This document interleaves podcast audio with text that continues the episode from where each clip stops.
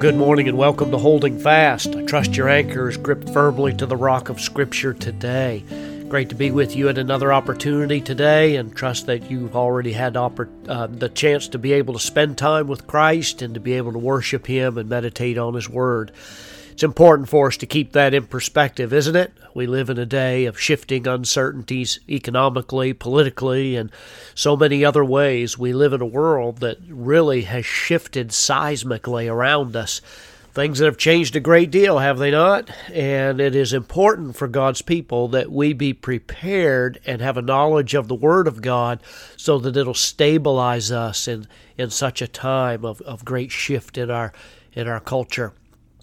Uh, thanks for welcoming me your, into your day today, and uh, I've got a little bit of stuffiness from some allergies, so hopefully that won't intrude too much into what uh, what we're going to talk about here this morning. We're actually going to return to the book of Second Timothy, chapter three, and in Second Timothy, chapter three, we've been looking at perilous times. We've been looking at savage seasons we've been looking at the prominent players, uh, their mindset, those that are the movers and shakers of our culture and society, even those that are religious.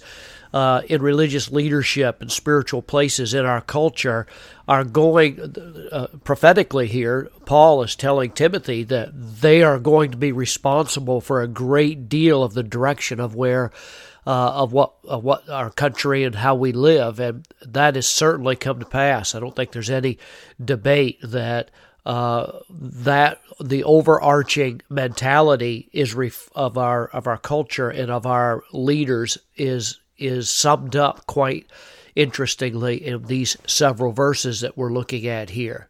Apostle Paul actually presents to us here some 26 different characteristics that really describe uh, people that will be prominent in the end times. The end times will be punctuated by times where evil seems to hold sway, and uh, it, it's not continuous, it's not perpetual, but it is it is huge when it injects itself into the existence of uh, of our lives today.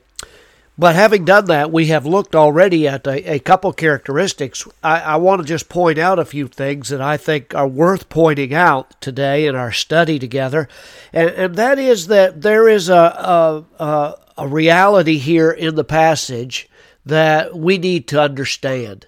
And that understanding has to begin with the three verses that contain the description, some 19 different specific expressions of what people will be like during that uh, during those times during the end days. And in those three verses, verses 2, 3, and 4 in 2 Timothy chapter 3, uh, the Apostle Paul describes wicked men who are really responsible for the times of stress that will be going on. Uh, and it might seem to some people to be a little tedious to to analyze the portrait too too closely uh, and to define each term, but God uses vocabulary words for a reason. And notice that the Bible says there in chapter 3 and verse 2 that the first description of those who are are leading in this rebellion and in this stressful time that they are characterized as being lovers of self. I've already pointed that out. And it's interesting that they are not as they should be. Look down in verse 4, where it says they should be lovers of God, but they are not.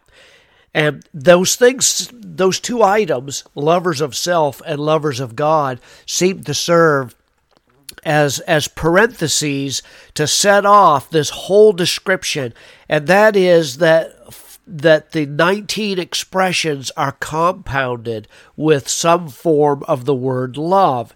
Uh, and what Paul is teaching here is that what is fundamentally wrong with these people, with people even today, is that their love is misdirected. Instead of being first and foremost, as verse 4 said, lovers of God, they are actually lovers of self, lovers of money, uh, men will love nothing but money and self and love of pleasure.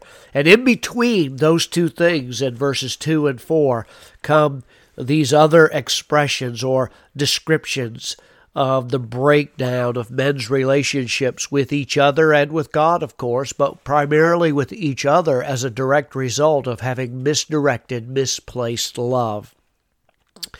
The first three enlarge on the meaning of self love, and I think it's interesting. I take three of these particular statements today, found in verse 2, and then it says that these men, yes, they'll be lovers of their own selves, they'll be lovers of money, but then there's three words in the King James that says boasters, proud, blasphemers. Uh, those are interesting words. Arrogant, they're abusive. The, the, the first word means braggarts. Uh, they are haughty and disdainful they that naturally leads to other words that are found there. They're slanderers. Blasphemers is the word slanderers. They have an exaggerated opinion of themselves. They look down with contempt upon others and they speak evil of them.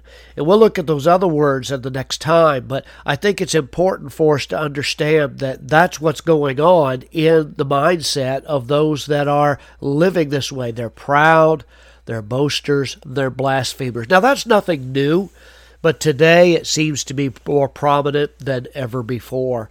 Boasting, pride, and slandering uh, all act as if I am the most important person. Each of them say, You don't matter and God does not matter. All that matters is me. We live in a me centered, a me centric time right now.